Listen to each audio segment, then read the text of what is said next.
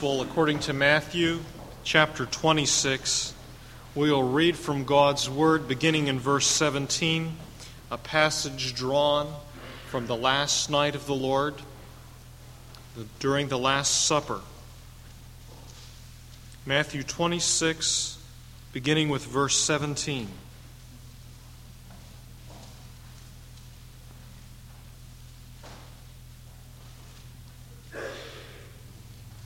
Now on the first day of unleavened bread, the disciples came to Jesus, saying, "Where will you have us prepare for you to eat the Passover?" He said, "Go into the city to a certain one and say to him, 'The teacher says, my time is at hand. I will keep the Passover at your house with my disciples.' And the disciples did as Jesus had directed them, and they prepared the Passover. When it was evening, he sat at table with the 12 disciples. And as they were eating, he said, 'Truly I say to you, one of you will betray me.' And they were very sorrowful and began to say to him one after another, 'Is it I, Lord?' He answered, 'He who has dipped his hand in the dish with me will betray me. The Son of Man goes as it is written of him. But woe to that man by whom the Son of Man is betrayed. It would have been better for that man if he had not been born.' Judas, who betrayed him, said, 'Is it I, Master?' And he said to him, 'You have said so.' Now as they were eating, Jesus took bread and blessed and broke it and gave it to the disciples and said, 'Take, eat, this is my body.' And he took a cup, and when he had given thanks, he gave it to them, saying, 'Drink of it, all of you, for this is my blood of the covenant, which is poured out for many for the forgiveness of sins. I tell you, I shall not drink again of the fruit of the vine until that day, when I drink it anew with you in my Father's kingdom.' And when they had sung a hymn, they went out of the Mount of Olives."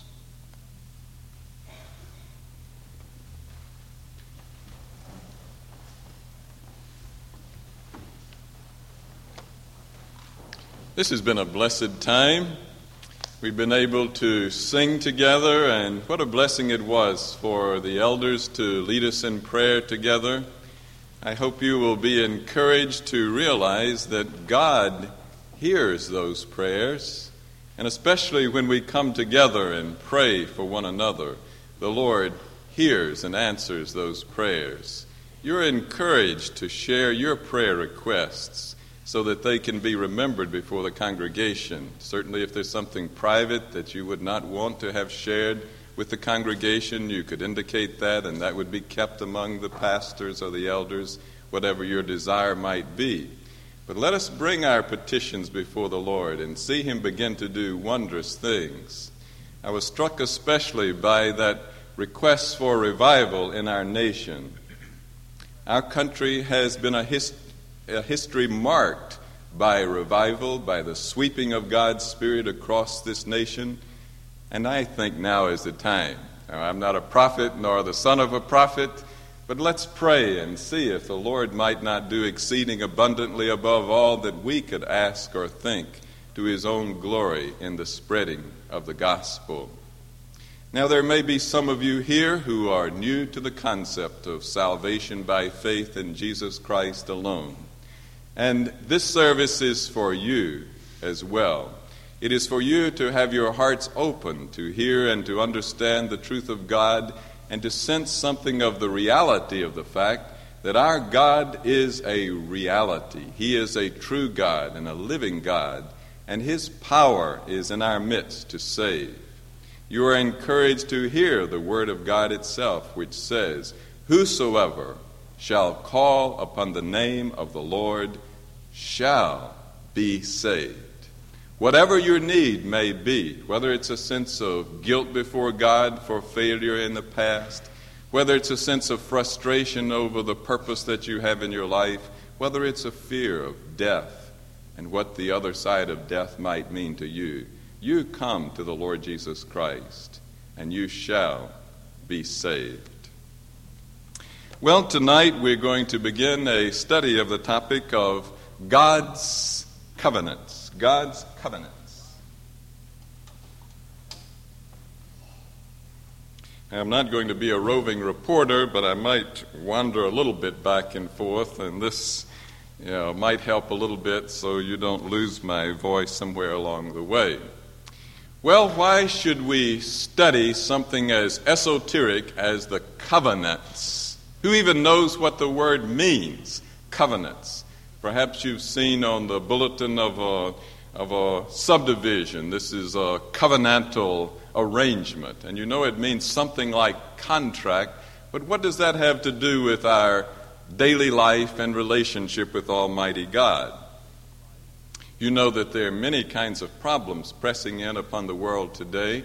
A recent survey among evangelical Christians indicated that the greatest sense of need that Christians have right now in the past few months is not training in how to get the gospel out to new people.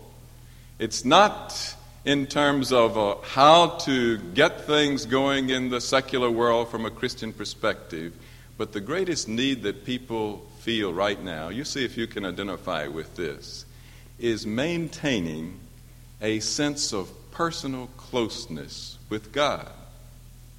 That was the overwhelming response in terms of the needs that Christians felt right now. Do you identify with that? How difficult it is, especially in the hustle bustle of a metropolitan community like this, to maintain a sense of closeness and communion with Almighty God. So what are we doing talking about covenants in a circumstance like that? Another great area of concern is the area of family breakup in America today. I don't know the statistics, perhaps some of you know, but it is frightening to see the percentages rising of families that are breaking up very shortly after marriage. One of the most awesomely frightening things is the fact that among young Christian couples, you see this plague of divorce spreading in our own midst. How could it be that young Christians committed to the Lord and in good conscience committed to one another should end up in such a short time breaking up their marriage relationship? It's a frightening thing. So what are we doing talking about covenants when there's such pressing problems in the family circumstance today? And then on the international scene, you read in the newspapers and you hear about the bombing of Tunisia by Israel. And our administration apparently first said we are approving that bombing. And then there was a little backstepping. And then in the United Nations, there was a vote taken in which the United States abstained from voting because apparently we don't know exactly how to view Israel in relation to Tunisia in the 20th century. So with these kinds of things going on and the questions being raised about the nation of Israel and the purpose and plan of God today in the 20th century, we should talk about something so esoteric as covenants. Well, you know where I'm leading you down this little path. Obviously, covenants answer all of these things, and that is one of the amazing things about the concept of the covenant.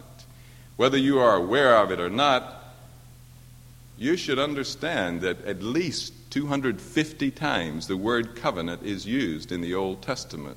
That tells you something about how permeating that concept is through the whole of the Bible. As far as your own personal relationship with God, it is a covenantal bond. And if you want a sense of closeness to God, you find it by understanding and perceiving the covenant that God has established, even with sinful men. In terms of family breakups, you know that the Bible speaks of the marriage relationship as a covenant. As a matter of fact, men and women are bound together in the covenant relationship of marriage. And one of the main reasons of the breakup of marriages is because young couples do not understand adequately the biblical concept of the covenant as it relates to their marriage. And if you want to know what's happening with respect to Israel in the 20th century and the purposes of God with his people of old, and how we should perceive what is happening in the 20th century with respect to the nation of Israel, obviously you have got to understand God's covenants. If there is confusion in our administration about this question, trying to perceive, maybe even from a Christian perspective, how to respond to the 20th century circumstances of the phenomenon of the nation of Israel being born again, the answer to that comes from an understanding of the covenants. So we are studying covenants, not because it's something that's way out there, something intellectual that might tickle our fancies, but because it's something that is very practical, that has to do with the small things of our own personal relationship with God, the very crucial things of our interpersonal relationships in marriage, and the larger purposes of God among the nations of the world today. So those are just some matters in terms of introduction as to why we study covenants. But let's look more specifically at some of the particular helps that a study of the covenants may provide for us in perceiving the length and height and depth and breadth of the love of God, which is the heart of the covenants, that surpasses human knowledge. Just 5 quick reasons as to why we should study covenants. And I see a few pens at work here. You're welcome to take some notes down. You know, if you hear something that enforces it one way, if you write it down, that enforces it another way. Now, of course, if you are of the old school, you know that if you can just hear it and remember it, then you're far better off anyway. Anybody like that left? We've gotten so dependent upon our pens and papers that we can't do anything without writing it down. Oh, woe be me if I don't take a written out grocery list for 3 items between here and getting home. Okay, here they are. You remember them with your mind, if you can't do that, then you write them down. First of all, we study covenants because they structure Scripture. We study the covenants because they provide a structure, a pattern for understanding Scripture. It's been a challenge for us ever since we arrived at Wallace to understand the structure of this building. We know there is one. We come in one door and, why, there's the sanctuary. We come in another door and we can't find the sanctuary. I still cannot tell you what floor my office is on at this point. I know which door to come in, and I have a little path that gets me there. But if you bring me in the wrong door, I couldn't tell you where it is. Now, some people have that feeling about the Bible. You start reading in the book of Judges about some strange things happening, and you say, what in the world is going on here? The covenants provide a structure for Scripture. Now, for instance, they provide a distinction for a basis for understanding the distinction between God's work of creation and God's work of redemption. God made a covenant with man, a covenant with man at creation. God made a covenant with man in redemption. Now that is a very basic structure, but let me tell you something. If you don't get straight the differences between the covenant bond that God established at creation from that covenant bond that he established at redemption, you know one of the first things that's going to happen? You're going to lose your assurance of salvation. It is very easy to mingle the concept of the covenant of works, as it is called in our Westminster Confession of Faith, with the covenant of grace, as it is called, the covenant of creation with the covenant of redemption. And if you are walking through this world today and are thinking purely and simply in terms of how God has bound himself in covenant with you as a created being, and not distinguishing that from the way in which he has bound himself to you as a sinner, then you really don't understand a most basic structure of the Bible. And you're going to tremble many times in your life because you're going to be unsure that you're saved. because you're going to revert to those provisions of the original creation covenant. That is, you're going to think that you have to work and perform certain acts of obedience in order to maintain your good relationship with God. And the way to get that matter cleared up is to understand the covenantal distinction between the covenant of creation, the covenant of works, and the covenant of redemption, the covenant of grace. Now, also, very basically, you know, your Bible is divided up between the old and the new. What is it? Old Testament and New Testament. Yeah, we'll take that as a second-rate translation. We don't mean to insult any Bibles or anything like that. But Old Testament and New Testament really refer to Old Covenant and New Covenant. That's a very basic distinction in the Bible between the Old Covenant and the New Covenant. And it's very essential that you understand the distinction between the Old Covenant that had the shadows and the images and the types and the forms, and the New Covenant that had the realities. There is a church with which many of you have firsthand experience that still works in the framework of the Old Covenant shadows. They have a priesthood that is set above all the other members of the Church of Jesus Christ. They have rituals that set the priesthood apart from the other members of the body of Christ.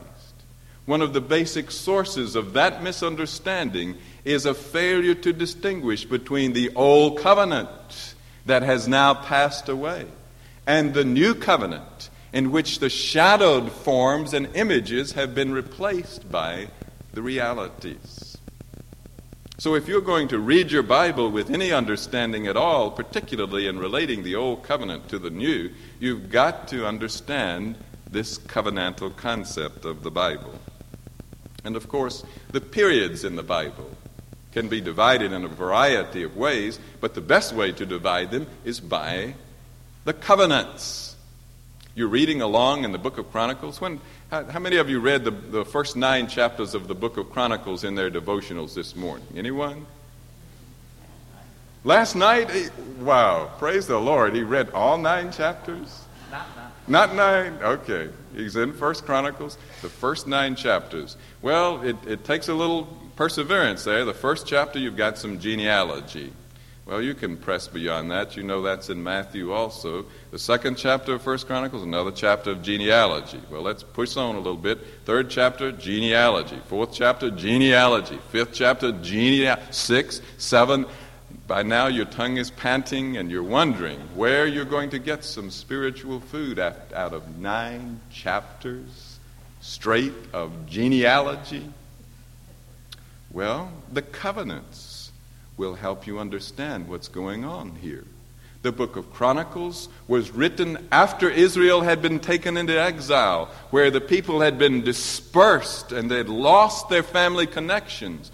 But the book of Chronicles teaches you, if it teaches you anything, that God deals with families. He is concerned about the generations. One of the meaningful prayers of your elders tonight was about our children. Do you pray about your children's children? Do you pray about your children's children's children? I wonder how many of you, if you trace back, could go all the way back to the Huguenots of France and see the generations in which God's faithfulness to his covenant commitment has been carried right up to now. I have a little prayer book of Matthew Henry that dates back into the 1700s, and it has been passed on in my family for about 6 generations of those who believed in the Lord Jesus Christ. Now you can understand the value of that kind of thing. You get a whole new orientation in life if you understand that God in his covenants deals with the generations. He has special promises for you and your children, even unto 1,000 generations. And for you who are not married, don't worry about that. God has wonderful promises to you also. You're in the household of faith. And Isaiah says, I'm going to give to the eunuchs of my household a name that shall be memorialized and never be forgotten. And you will have a seed that cannot be numbered, a spiritual seed bound up in the promises of the generations of God. So you need to study the covenant so you can get aware of what is going on in the Bible in terms of its structure. That's only reason number one. Reason number two here, why you should study covenants, is because it gives you a sense of history. It gives you a sense of history. Many times you get the idea that the Christian faith is basically something that you do all by yourself in your little closet. And that's where Christianity is. You come to church to get a little refurbished, but really what's the crucial thing is in your own closet. But as a matter of fact, the Christian faith is dealing with the great sweeps, the great movements of history. In Latin America today, there is something called liberation theology. Some of you have heard of liberation theology. Liberation theology is infiltrating even the Christian missionary movement in Latin America. What is liberation theology? Well, basically it's an effort to marry Christianity to Marxism. Taking the model of the Hegelian dialectic of history with the idea of thesis, antithesis, and synthesis as history moves, the liberation theology suggests that the thesis, the first movement of history, is in one direction.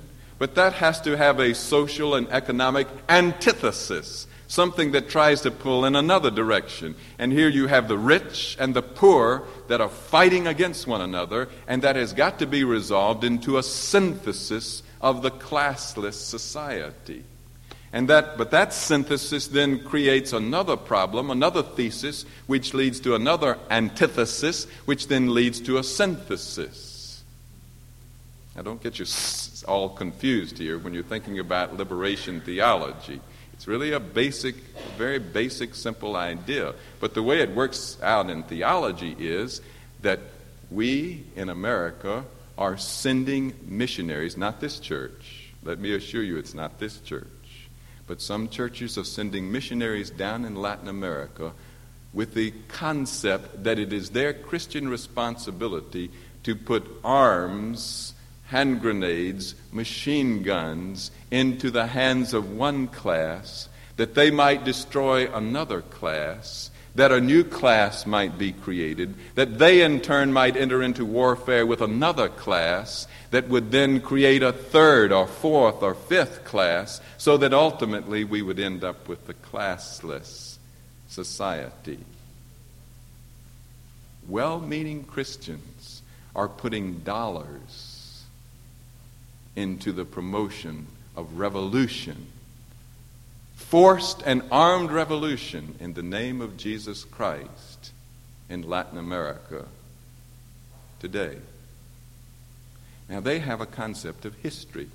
And the young Latin who has been denied all kinds of circumstances in life, who is very impoverished and who should indeed receive our help and aid that they might achieve the dignity that they deserve as men and women created in the image of God. But these young Latins, they see a purpose here, a goal. And even though it may mean their life, they're willing to throw their life down on the wheel of history because they have a sense of history and goal that is given to them by liberation theologians. Now it was my privilege just a few years ago to be sent by the PCA down to Latin America and to give a series of lectures on the covenants, very similar to what we're doing right here, to young college students, Latin college students, the representatives of 17 different Latin nations. They didn't know, and this is not their fault, but they didn't know a thing about the Old Testament. They had never heard the word covenant before, And it was amazing to me to see how God's word and God's truth took on a different light down in Latin America. They saw things in the concept of the covenant that I could not see, and they latched onto that because it gave to them a sense of history that God is in motion in the world as is seen by His covenants. Now, it is important, not only for young Latin Christians that are wrestling with Marxism in Latin America, but it is very important for you also to understand that Christianity is not a little backwash, not a little backwater circumstance that goes on just in your private corner, but it is something that affects the very sweep and move of human history. As a matter of fact, if you want to understand what is going on in the world today, you can do so best by having a perception and understanding of the covenants of God. A third reason why you should study the covenants, because they provide a unity for Scripture. First of all, we saw that they structured Scripture. Secondly, they provide a sense of history. But thirdly, the covenants unify Scripture. It's interesting to see how you have the same essence of covenant thought throughout the whole of the Bible. The essence of the covenant is in this little formula. If you're taking notes, you want to write this down. The essence, the heart of the covenant. I shall be your God, and you shall be my people. I shall be your God, and you shall be my people. Look at just a couple of references at the beginning of the Bible and at the end of the Bible. First, Genesis chapter 17. You know you're right at the beginning here in Genesis chapter 17, in which God is establishing the sign of the covenant. By the way, we're going to be looking at our baptismal font one of these Sunday evenings. It's a wonderful work of art, but it's beautiful to me in particular because it has so many of the signs of the covenant embedded in it. We want to look at those signs, and you want to become aware of what is happening in relation to baptism as it relates to the covenants of God in the Old Testament. But notice what God says in Genesis 17, verse 7. I will establish my covenant as an everlasting covenant between me and you and your seed after you for the generations to come, to be your God. That's the covenant. Can you imagine it? God, your God. That's what the covenant means. God, your God. To be your God and the God of your seed after you. Now that's Genesis. Now turn to Revelation, to the end of the Bible. Revelation 21. How many chapters in the book of Revelation? 22, we're almost to the very last chapter of the Bible, and we could find some references probably very easily. I could without stretching it too much even in the last chapter, but let's take the next to the last chapter. This is the New Jerusalem coming down out of heaven. Revelation 21, verse 3, and I heard a loud voice from the throne saying, Now the dwelling of God is with men, and He will live with them. They will be His people. And God Himself will be with them and be their God. He will wipe every tear from their eyes. There will be no more death or mourning or crying or pain, for the old order of things has passed away. I shall be your God, and you shall be my people. Can you see how the whole of the Bible is unified about that one theme of the covenants? It is a personal theme. You don't want to minimize the fact that in the prayer closet, by yourself alone, God is with you. That is the essence of the covenant. God will never forsake you. He is your God, and you are His people. Now, fourthly, we study covenants, and we're going to just mention these last two and maybe look at them a little further next week. We study covenants because they interrelate your total life, your work, and your worship. They interrelate your total life, your work, and your worship. Sometimes you get the idea that you come to church and people get sprinkled with so much heavenly dust, and as they walk out the front door, they shake it out and then go about with their religious life. Well, that's not the way it is. The covenants bind your quote, secular, unquote, life, your family life, your workaday world with your religious world. One of the great tragedies of the experience of the Christian is when there is a divorce of the daily work of life with the religious commitment of life.